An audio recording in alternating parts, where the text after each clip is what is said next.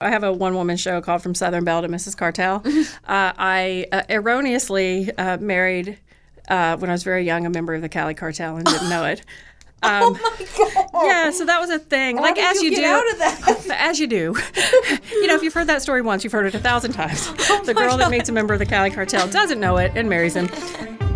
Welcome to Persister with Candace Lowry. I am Candace Lowry. What is a persister? A persister is a little play on words of nevertheless she persisted, but also a woman who has truly broken through that glass ceiling and has really forged a path and a name for herself in whatever business she's in. Persister with Candace Lowry is a Castbox original produced alongside Studio 71. Castbox is the fastest growing, highest rated podcast app on both iOS and Android, where you can find all of your favorite podcasts. You can listen to Persister with Candace Lowry wherever you get your podcasts, but I hope you'll give Castbox a shot because I think it's the best.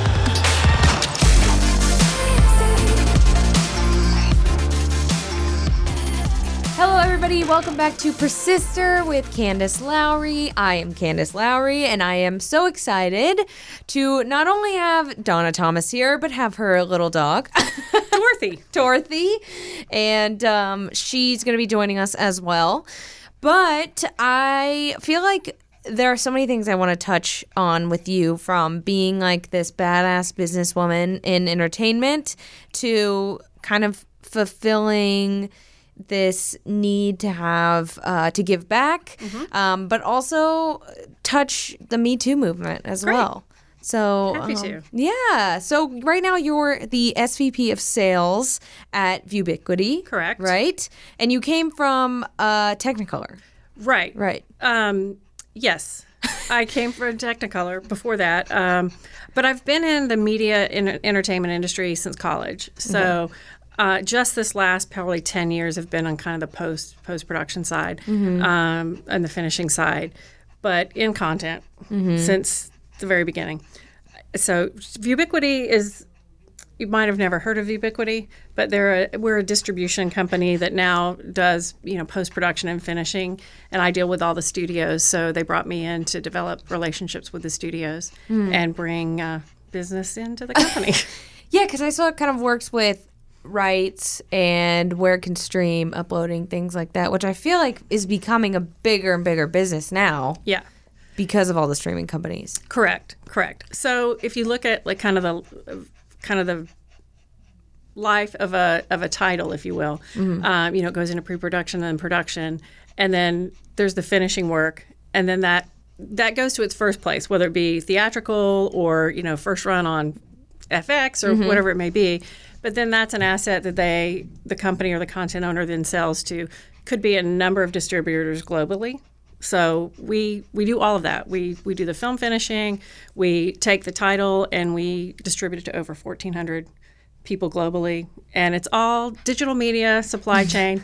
it's not sexy, Yeah, but but it's important. but it's important. So, like for example, if um, let's just say like a Toy Story uh, wants to get on Netflix or Hulu, how do they decide which streaming platform to go on to? Well, I think if you have content and you're wanting to to monetize it, mm-hmm. then you're going to want that content to be every place possible, mm-hmm. right? So bigger content providers do their own content deals. Um, so it's not unusual. I've got a big content provider right now that I'm working on launches with Netflix, Amazon, iTunes, mm-hmm. YouTube TV, and a number of other people, and they're launching 2,000 titles, kind of their library, all at one time because they want that content to be on every single platform.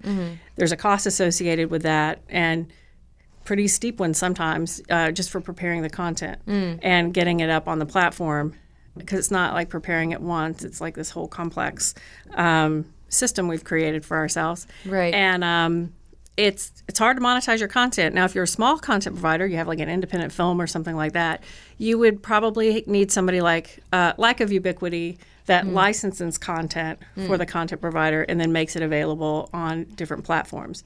So, you know, we offer services to you know the big giant studios and then little people trying to figure out how to get their work seen Yeah. you know Well, I always get excited when I hear about these great films that were at like the Venice Film Festival or things like that, and I can't find them in theaters. But then when they finally get on Netflix or something, I'm so excited because I can finally see them. It's true. It's it's, it's tough out there. It, Yeah. it- distribution is uh, distribution is the name of the game. You know, whether you're trying to get your show, sell a show to a network that then has availability to you know hundreds of millions of people, or you're an independent content creator that's trying to get your stuff seen. You know, you put it up on Vimeo. You know, Yeah. some people might watch it. Um, you do the festival circuit. I, also make films, so yeah. we've got a horror film that's in the festival circuit right now. So you do the festival um, circuit, and then what does that mean? Yeah. you know, what do you do with Wait that? for people to buy it. Yeah. right? acquire it. right. Um, so you, I'm interested because this almost feels like a job that has gotten bigger as time's gone on. And so when you you went to school in Georgia, right? Right. So what did you initially want to do that brought you out to LA?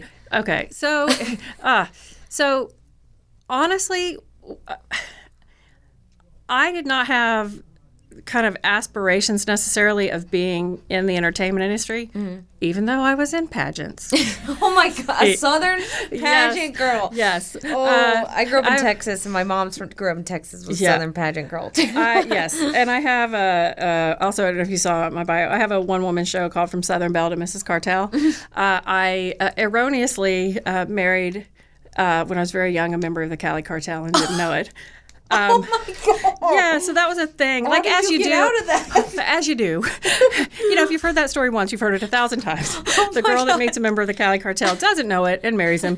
Um, so actually, what what had happened was I was I was married to him, and um, not because he was a Cali Cartel member, but because of another reason, his violence and other things. It was not a fun time. Uh, I had left him, and one of the things I was still in college, and one of the things that he had done uh, while we were married is he sent me to school to learn Word Perfect and Lotus One Two Three.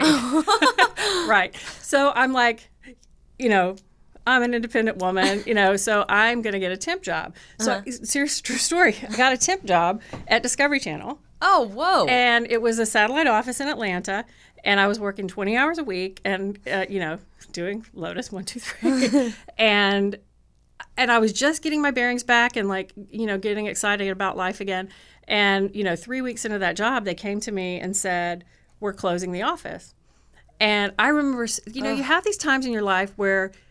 You know, they're defining moments, kind of like a sliding doors thing. It's going to go one way or the other. Yeah. And that that voice inside of us knows. Maybe we don't know what to do with it, but we know. And you know, as awful as uh, those are stories for another day, but as awful as that situation was, this was to me was like this is devastating. And I just knew I was in my home and couch in the dark, and I was like, if I don't get a job there.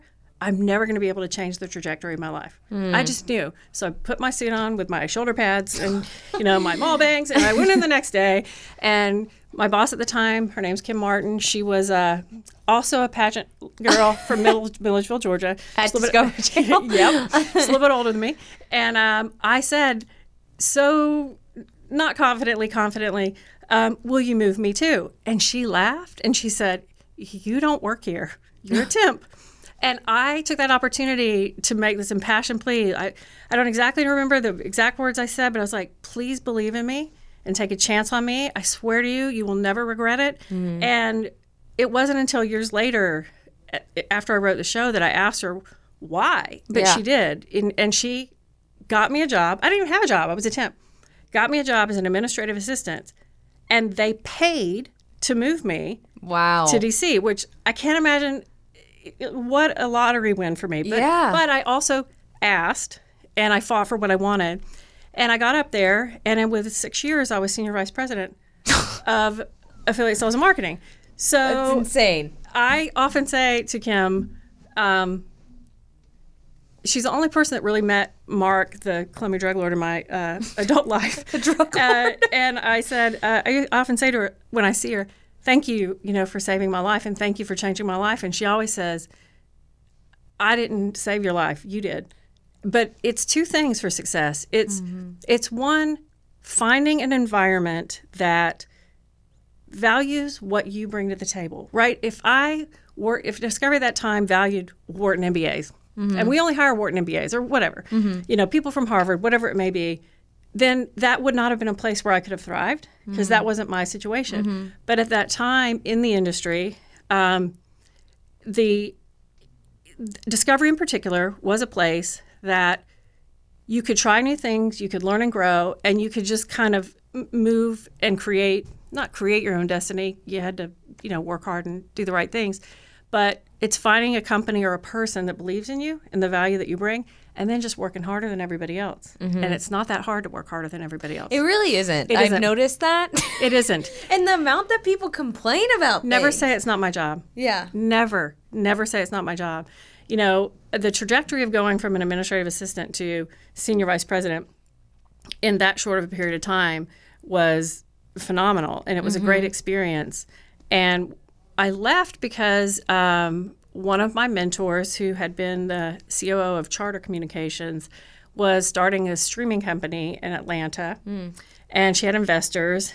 Um, and so, and I'm from Georgia, so I wanted to go back home. And I, when I left to go there, I remember being on phone with clients at times. Um, I think of the world as phone, phone, phone, phone, you know, phone, phone, phone, phone, phone, phone.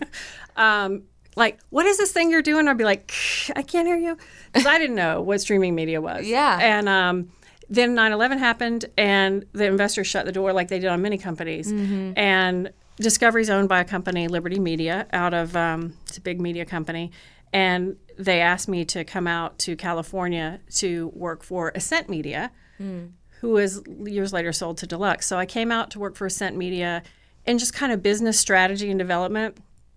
And you know, a couple years into that, um, there was an issue with a studio, and that needed someone to handle it that knew how to handle a customer experience. And my boss at the time, Jose, he's uh, he was the CEO of Ascent. Um, he said he passed away very young with uh, cancer. He was a wonderful human.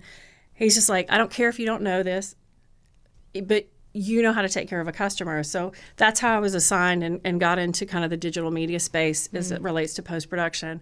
And like, I didn't know what an encode was. I didn't know what a transcode was. Yeah. I thought a fig was a fruit, but it's French, French, Italian, German, Spanish. you know, I knew nothing. But every day when I talked to Paramount, every morning, and we still do it because the guy, the gentleman at Paramount, is my producing partner now for our independent movies. And I, every day I would call him and I would say, "Good morning, Mike. It's a brand new day." And no PO, no delivery. and every day, you know, we just rebuilt that relationship. Yeah. And I learned a, a lot of technical information, and I'm not a technical person, but I learned about workflows and I learned, you know, kind of this new space, and I'm lucky that I did so mm-hmm. because if you're not growing and you're not learning something new, y- you just you're not evolving. Mm-hmm. And I will tell you, I'm a confident person, but I felt stupid for about two years in every meeting. I, my fr- my best friend, she works with me now, Carrie. We were talking about it yesterday. On the we were over at Lionsgate yesterday, and we were coming home, and we were thinking about a meeting we were in about six years ago with DreamWorks, and it was an area of the business. Like color grading and stuff, we didn't know much about it at the time. And he used so many acronyms in that meeting. We're like, hmm, yes, fake it. Oh, sure. mhm. Yes, thank you. You know, no idea what he said. Yeah. The whole meeting. But you could easily say, shame on this company for not teaching me, or like, hey, you know, I can't do my job, you know, because I don't know all these things. But no, it's your life is in your hands. It's entirely up to you to to go for what you want to do and learn what you need to learn to do your job. Yeah, and you bring up a good point of being like wanting to be challenged. And I remember when I was working at BuzzFeed, it was this shock that I was leaving. And I kind of got to a point where I felt comfortable and complacent, and I wanted something new to do that was challenging, and people didn't really understand that. And I think that sometimes people are afraid to move because that means it's something new and it might be a risk, but it, it sounds like that it's so worth it because you're learning so much more. Yeah, and and I've really loved working in the the entertainment um, the entertainment industry. Like I said, I didn't have aspirations of of doing so, um, but being a pageant person and then also uh, drama in high school. Yeah. Um, you know, it was something that I always wanted to do, and I I tried my hand at stand up uh, in New York a while back. Um, even though I didn't live in New York, I was in New York all the time for business, and and then I just got so busy with life, I didn't really, you know, pursue it again until I moved to LA Mm-hmm. proper because I lived in San Diego for about eight years, but and, and worked in LA and commuted. But um, then I felt like I wasn't fearless anymore. Like I had gotten complacent, and I'm like, I went to circus school. I'm terrible. What? Yeah. I love how we've learned so far circus school, Yeah. ex cartel. yeah, circus school. I'm terrible. You know, the lyra is not for me. It's for tiny Humans. little people. Um, I can't climb a rope. You know, not like Yeah. clown school, but actual like do the acrobatic stuff. Oh, that stuff is hard. Yeah, I learned. and um, I had bruises in the back of my legs, and somebody from work said, "Who did that to you?" I'm like, "Alira, Me. I did it." Um, but then I took an improv class, and thinking, you know, this will be you know something fun to do, just to get myself back out there. And then it kind of ended up being something that I was passionate about. Um, I'm an advocate that every business person should take an improv class because it teaches you like the tenets of teamwork and saying yes and you know thinking outside the box. And if your if your teammate steps out and does something ridiculous instead of being like look at that idiot you know it's like oh let Working me let me make what you did look brilliant. Yeah. Instead of like look at dum dum you know. So when uh, the one thing that I've noticed in just in the brief time I've been in entertainment is that at some companies I get to, they are so open and welcoming to all races, genders, everything. But at a certain point, I notice it kind of stops, and it just becomes like all men. And I think that it has definitely opened my eyes recently and a lot of other women I work with sometimes feel that way and we want to to break I mean there is truly that glass ceiling and so I'm wondering since you know you're up there and you've made it how you know what advice you'd give to a young woman who is kind of discouraged by seeing that at her company Um, ugh. I'm discouraged because diversity is something that's been talked about for a long time. And I remember mm, maybe 10 years ago, so not that long ago, um, diversity was talked about as a, um, as a subject. And I was part of this women's leadership group. And one of the executives at a big media company was like, what do you, well, of course we have diversity. I mean, look at our marketing department, our mm-hmm. customer service department no, that's not what we're talking about. We're talking about, you know, representation. I, I, it dawned on me recently. I was invited to a meeting that, for some reason, I was invited to it, and I really shouldn't have been there. I think it was an accident, but I went in, and it was mainly men. It was a money meeting, so mainly men, mainly men in their white men in their sixties, and the things that they were talking about, you know, like high, high, high level corporate um, issues. I'm like, oh, this is why representation matters because what we think about, like our problems on a daily basis, even if they're very important problems to the corporation, it's nothing compared to the conversations that are happening at that level in corporate Right. America or that level in politics or that level at academia. It, it kind of doesn't matter. right Um, and I, I honestly think, from my perspective, that I thought like there's a time when you can get to a point in your career where you can walk into a room and a man in particular, uh, because that's what we're talking about, mm-hmm. will realize, oh, she's a senior vice president. She has to have value. Like even if I mm-hmm. didn't know her before, now like she has uh, good thoughts and good opinions and things to bring to the table. I should listen to her.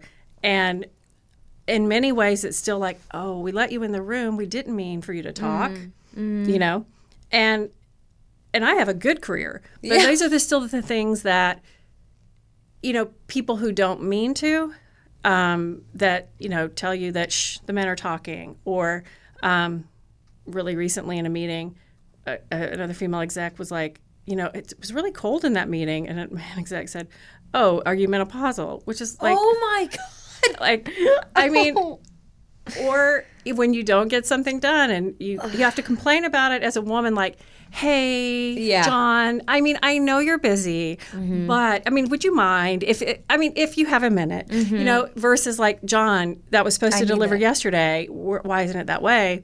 Had an issue recently kind of similar to that i for nine weeks nothing happened. And finally i sent a stern email and I'm told that my histrionics are unappreciated. Like, would you talk to a man that way? You know, and this is something that I love, right? So you're never going to, I don't think we're ever going to eradicate it. Yeah. So I think that, you know, you can you can complain or you can you can raise you know holy hell which depending on your mood that day or your your level of being exhausted having to deal with it um, or you figure out how to to change the system from the inside and do the best you can um, i think a part of diversity and part of getting to where you are is people in those rooms don't understand that they are what bringing another voice and perspective would mean because you do hire people who are like you mm-hmm. and so unless you make a concerted effort to hire you know diverse voices it's not going to happen Yeah. you know Yeah. but for people who are discouraged by it and you know like i go home and i you know eat a pint of ice cream or you know i listen somebody told you know somebody told me recently uh, as if they were jesus giving me a parable. They said donna listen i once had a female friend at work that um, was having uh, trouble with a male colleague. And i told her listen I get it that history probably brought you here, but if your button were smaller, he'd be less likely to push it. So you should probably shrink your button. and I'm like, oh my gosh, this is so bad. I can let you read the text. And and to be a like you said, to, like to be a bad, I am a badass, but then also I'm a sweet Southern lady. Yeah, so like I get back- feelings. yeah, I get back to my office and I read this to my two office mate. One's a guy, one's a, and I'm like, is this offensive? And they were like, yes. Yes. And this is a good guy that's in it. I think he was trying to help. and so we made shirts that said "shrink your button," but Oh god. Well, this is fascinating, interesting, um, helpful, and so, I so maybe want I'm telling people that the world is horrible and you know that there's no hope. no, There's but, always hope. Um, I want to take a quick break, really fast, and then get back into it and talk about more of your experiences and how you're kind of breaking through that as well. So we'll be right back. Fall's in full swing at ModCloth. If you're not already curled up in a sweater, like me, they've got you covered with cozy essentials and cute knits that won't quit. ModCloth has tons of stylish outerwear that is sure to make an impression. Feeling festive? Be sure to check out their holiday gift guide featuring unique finds and perfect prezzies for everyone on your list, yourself included. Prep for those upcoming holiday parties with ModCloth's Party Boutique. Discover everything from sheer lace to luxe velvet to irresistible sparkle. It's sure to be a night to remember and an outfit you will never forget. ModCloth believes fashion should celebrate all women. That's why they offer a full range of sizes from extra extra small to 4X. Got questions about fit? Their team of mod stylists can hook you up with complimentary sizing and styling to help. I personally love ModCloth because the material and everything that you get just feels good and it feels very well made. Um, but I also love the fact that they have year round rompers and jumpsuits because that's who I am and that's what I wear constantly. Um, so that's my thing, but they also have very unique clothes and very unique patterns, so they're always conversation starters. So I will definitely be getting some velvet jumpsuits from the site, especially for Christmas, and I might get some sweaters because I just love dressing like I'm basically in pajamas every day.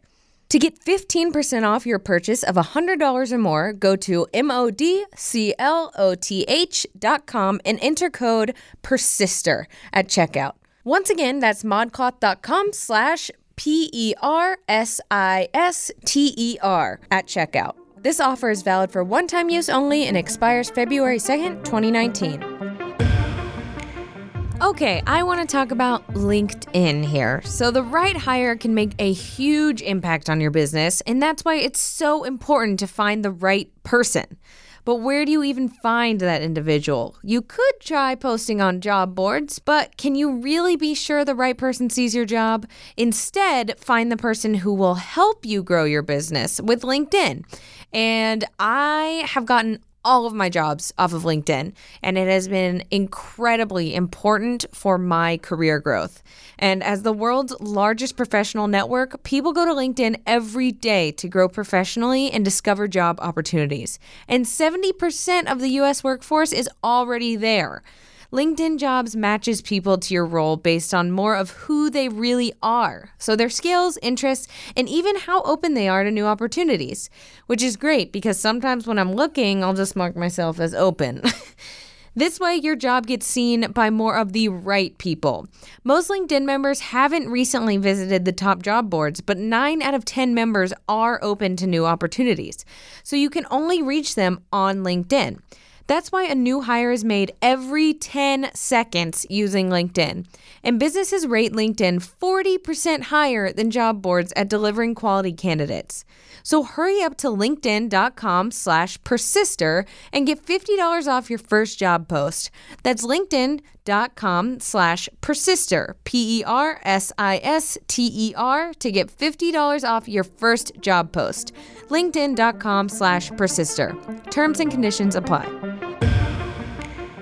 Hello, everybody. Welcome back to Persister. I have Donna Thomas with me, and I feel like I am learning a lot right now about oh. just I don't know. I, I I run into this even though I don't want to fall into the stereotype. I still have a problem being confrontational, and like you said, like I don't want to say not taking no for an answer, but you know what I mean Yeah. is not necessarily seeing a missed opportunity as just that. You Right. know and it it feels like having that representation is so important and it's just so frustrating because it's like why is it so hard to get there you know what i mean Yep. Well, I think, you know, just regular rules apply on you going for your dreams and doing the best you can and waking up every day and working your plan. You know, make your plan, work your plan. You can't control other people. Pick companies that, you know, like I said, it's so important. Value what you bring to the table. And confrontation's an interesting thing, uh, especially when you're trying to, to rise. You know, as a as a woman, anytime you speak directly to somebody or there's a lot of sensitivity around you know there you go being all aggressive again and you know a man can say the same thing. So you do have to change your strategy. And i think a lot of people today might think i just want to be me. Like i shouldn't have to change who i am. Yeah. well you do. I mean Yeah. it, it, because you're just if you think of it as a strategy to get to where i want to go and this person's in between me why are you going to give that person all the power because you just want to you know like no it's a game. It is, and the it's confrontation to me like i, I have it. Um, you know yesterday got the best of me but um, i but i generally view confrontation as um, not confrontation as something of like just an issue i have to get resolved. And when i think of it that way and then i can push past it and move through it. And oftentimes i think the difference between those who succeed and those, those who don't is like at some point you're like well if i don't care i mean if you don't care and i've brought this to your attention a million times why should i? Mm-hmm. You know? And then maybe have a day or a week where you're like screw it. Yeah. but then one day you got to get up and suit up and you got to mm-hmm. go back and you got to get what you want. Mm-hmm. And you know try a million ways to do it. Like if you're a woman like hey would you mind? You know here's some cake you know you know i'm going to take you out and beat the shit out of you. Like you, mm. could, you can try all of the approaches but never stop trying to advance yourself to where you want to be in life. Because I, I tell people that when they interview for jobs you know get even if you think you don't want the job you're like get the job. Mm-hmm. Let it be get the offer. Let it be your decision not to take it. Mm-hmm. Don't lose an opportunity you know before it's even offered to you. Like keep pushing and getting as many opportunities given to you as possible. If you decide not to take them that's fine. And don't consider conflict oftentimes conflict. Consider it as like this is just one more it's like an escape room just one more door that i got to figure out how to get the key to and i win. Mm-hmm. you know i win today. I might not win tomorrow but i'll win the day. It's exhausting. Yeah, and I, I recently got a um, a job offer, and I was talking to my dad about it, and it just like showed the difference between me and him because both my parents grew up in sales and executive, and he and I felt bad that I had to leave the job and he's like you literally need to think about yourself and think about your path and what you're doing and stop caring so much about what people think. And like every time now I have to make a decision I'm like what would my dad do? Yeah. because he's such a straight shooter and I think emotionally and sometimes you do have to kind of pull that back and not use it as much. Even though it is helpful in some ways, but um yeah, and I I think, you know, talking about confrontation, I wanted to discuss the um post that you wrote for a Huffington Post. Yeah. Um where you talked about me too, but it was interesting because your abuser came forward and apologized, Correct. which is not very common to see. No. And I think it talks a lot about redemption, but also about mm, you were talking about how people m- remember things. Yep. And how it can take time. Yeah, it's it's interesting um, because this is something that happened. I call it the thing before the thing because it happened. I left that scenario that's written about in Huffington Post straight into the safety of the Colombian Dark Lord. so for me, like that period of my life, uh, when that happened, what what what happened with with Danny? He's a Marine. Um, I was very young, and um, he got a job at a shoe store. I was an adult, Kinney shoe store, and um, I fell in love with this Marine, and I just, I, you know, I decided I needed to run away from home and move to California and be with him. And my mother was too old to understand what love was, and um, and was trying to squash my life. And um, so I went, married him, didn't tell my family, and was happy for a little while. Um, I even went to San Diego State University and didn't remember it. He told me just recently. Like that's p- how my memories were kind of failing me. But uh, he beat me very badly, and I literally left. I called my mother. She came out. I think I'm the original ghoster. I don't know, but I, I I left, and we never spoke again. And so, as a good Southern uh, mom would do, is this is an incident that did not happen, and we will not discuss it ever again because it was shameful for me to have done that. And um, so I just moved on with my life. And I think I say in the article, over the years, as I'd pull a credit report, then that name would appear. And so I remembered it. But my mother passed away this summer, and I found an article. I found her journal. I didn't know she kept a journal. Uh, she typed it and then she printed it out and put it in a folder. Uh, and so I found the folder, and it had, there's a an entry that said Donna ran away from home. You know, she followed a Marine California. He beat her. I came to get her up. That's it. And I was like, oh yeah, that, that happened. And I told my friend about it, my best friend Carrie, like a couple weeks later. And it was really hard for me to say the words. And I married him. Like it's like a it's a deep, deep shame. Not that I got married, but I guess because I made such a bad mistake. And then two weeks later, I'm sitting at my living room table with some friends of mine, and one of those weird Facebook messages popped up from the non-friend, and it was him. He's like, "Hi, Donna. You know, how are you doing?" And my friend said, "You like you just saw a ghost?" And I'm like, "I, I, I did. And it took me a minute, and uh, then I had to tell them, and I told them what was going on, and I just said, "I'm fine. How are you?" And then he came back with a uh, immediately out of the gate with a big apology, and it was so interesting how my friends, a couple of friends, uh, two of my guy friends, we were at Warner Brothers, and when we were leaving, they're like, "What is wrong with you?" I'm like, "Oh no!" god," you know, and I was explaining what had just happened, and and both of them were like, you know, fuck that guy. And Yeah. I'm like, why? Because I thought how nice that was that he reached out, right? And he said, because he's trying to get something for himself. You know, he has something he needs to solve for himself, which is so interesting about like perceptions of people. Yeah. For me, I felt like, oh, who wow. cares? This is nice that like somebody even made an effort to ad- acknowledge what had happened, Mm-hmm. and so we we were messaging and we didn't talk and because I wouldn't talk at first. We were messaging and we kind of like we're talking about memories and there are many things that I didn't remember going to San Diego State. Like you didn't remember hitting me with a helmet. you know, like I don't Yeah. I couldn't tell you where we lived. I know the city that we lived in. I almost couldn't tell you the year it happened. So when this was going on with Christina Blasey Ford and people were like, "Oh, if you don't know where it happened, Yeah. it didn't happen." So it was very triggering. But I woke up the next day and I thought, I wonder if he'd be willing to write about this because this is pretty darn special. Mm-hmm. Because for me, I didn't understand. I thought he never thought about it a day again in his life. They just beat me and I laughed and the world went on. Yeah. And I didn't understand that his life could have been affected. you know, in whatever ways it was affected. And that was fascinating to me. So my premise was, you know, can a guy a guy in this instance do a bad thing and be a, become a good person? We'll never know. And if he's listening, you know, like we'll never know. Is he a good man? I choose to believe yes.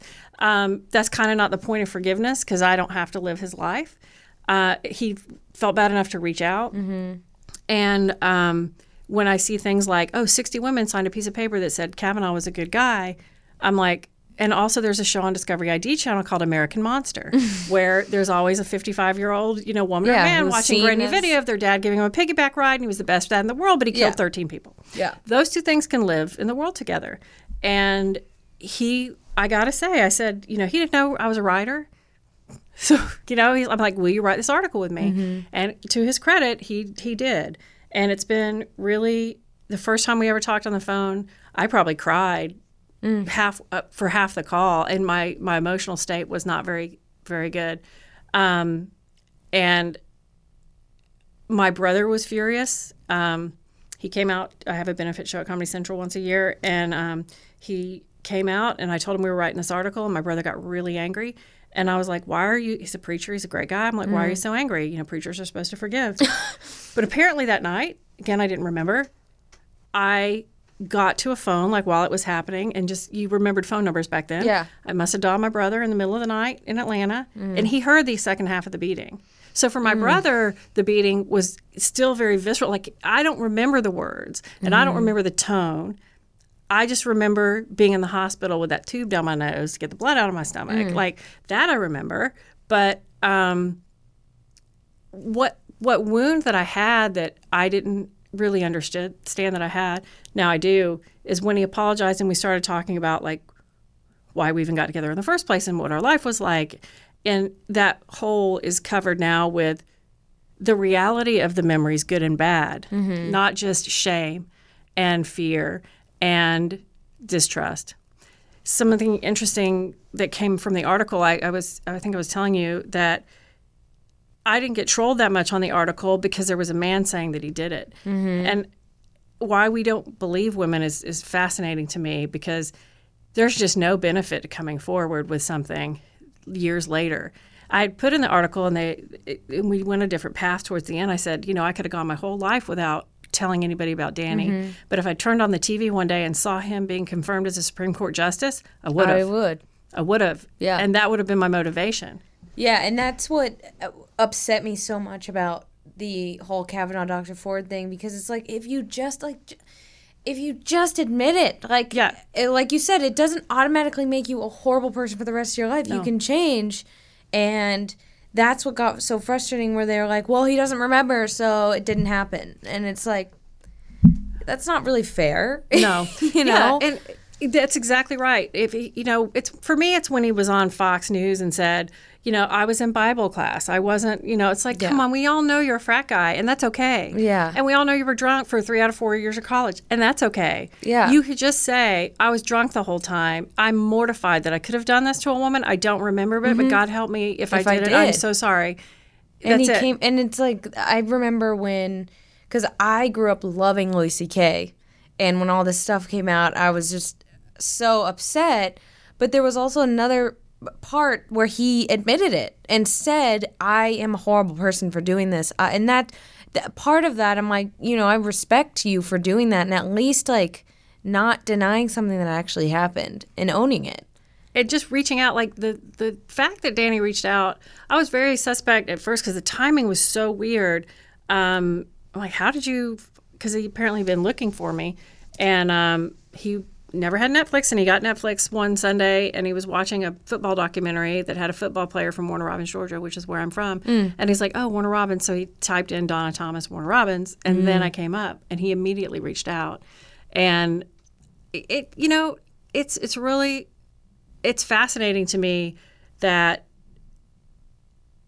ha- having these conversations with him, I do feel like I, I remember, you know, for me, what's hard, I got really attacked on Facebook over some of this stuff before the article went out, which really shocked me. Um, and I'm like, do you really want to go here? This is not political. It's it's this is not a partisan issue. This is not a Republican Democratic not. issue. You know, I've been loved by two men. Uh, two men have loved me in my life. One almost beat me to death, and the other one killed my kid. so like, and so yeah, like these wounds are deep, but because I didn't talk about them for 30 years does not mean they did not happen. Yeah. You know, I, don't know why we are so resistant mm-hmm. to believing women, but we would, mm-hmm. we care about property more than we care about women. Like mm-hmm. somebody stole my car, I believe you. Yeah. Somebody stole my computer, I believe you. Yeah, and somebody even with- raped me. Oh, did they? Yeah, like how many drinks did you have? And Yeah. it, even with Bill Cosby and stuff, people still think he's innocent. still think and I'm he's like, innocent. oh my god, like he was literally proven guilty. Like, He was drugging and raping women for years. and it's it's hard, and I think that like I know that it affects people the way they see men as a whole sometimes, and that can be a little hard. But I mean, when you see other girls like coming forward with stories like this and they get you know trolled by all these guys like what is your advice to them to kind of move past it I think that I've thought a lot about that. Um, when you're speaking your truth,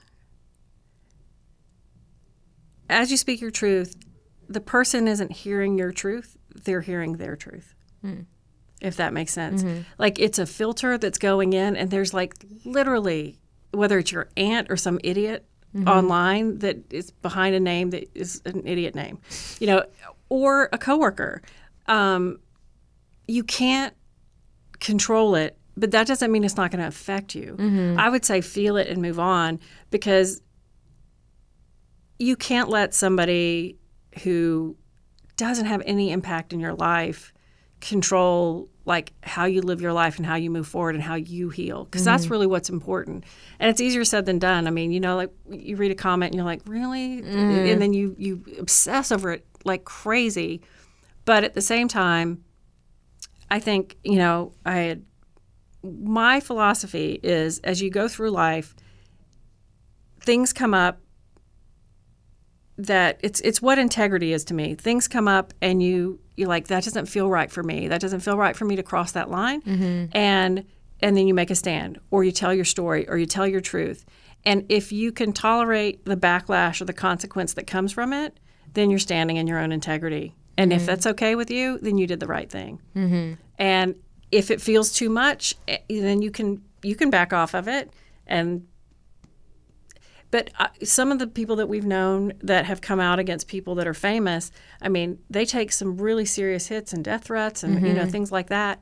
And is there healing from coming forward? I mean, Christine Blasey Ford's a perfect example. How does she feel today? Yeah. What we taught Amer- young women just this month or last month in this country, we taught them do not speak up. Mm-hmm. That's what we just taught American women. Do not speak up. But we should speak up if it feels right to you. If not, then get you know kind of get help privately or talk to somebody privately, and you don't have to make it public.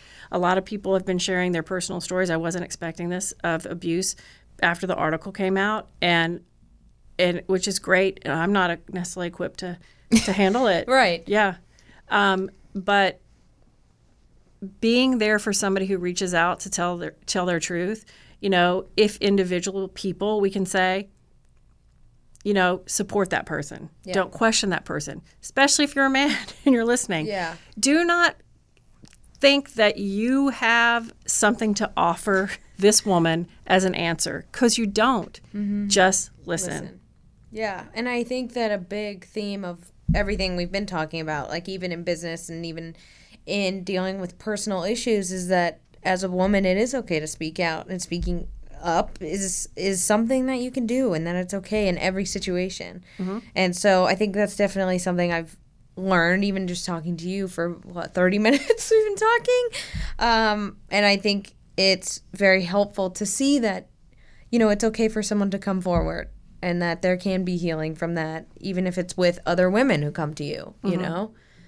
And And I hope the article, you know, because they had asked us at some point to one of the edit piece edits, uh, like for him, what do you think coming forward? Do you think this will help change opinions or change the world in any way? And his answer was like, I just wanted to apologize to Donna. Like, I don't think anything I have to say will change anybody's opinion on. There's so much broken, you know.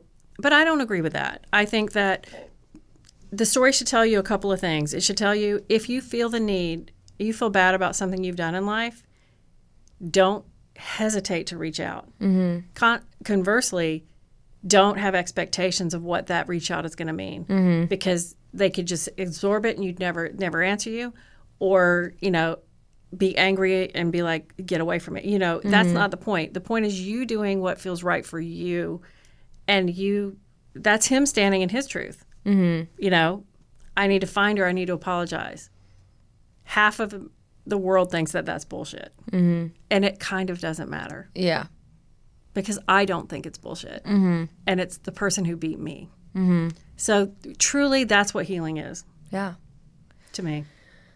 I feel like oh wow. Yeah i mean everything you've been saying it's just been so powerful. And i'm really thankful that you were here yeah. today and you could come on not only to talk about this but to talk about business and to talk about just being a woman and being strong and um I before we go, I just want to see, you know, where can people find you if they want to connect or Oh, um I am uh at Best of Donna cross platform. okay, perfect. Uh, Best of Donna. um, yeah, and then uh, like we we didn't get to. Uh, the foundation, but I will oh, yes. say I will say I, I, have a foundation and I give uh, we give out scholarships to women uh, at UCB. Give out about eight thousand dollars a year mm. in uh, scholarship money. But the importance to that is like I started a scholarship way back, you know, when I was at Discovery Channel, and I only did it. I wanted to give back. So my, I would like to encourage people that you don't have to have money. You don't have to like, you know, I don't have a. I'm some idiot from South Georgia. Like I, this is. I have no. Uh, you know, I'm nobody special. So, as long as you, you know, take a look at what you can do in the world, whether it's volunteering or get. For me, it was like, can I change maybe one person's life? Is that okay? Mm-hmm. You know, is life changing to get a comedy scholarship? Maybe, maybe not. I don't know.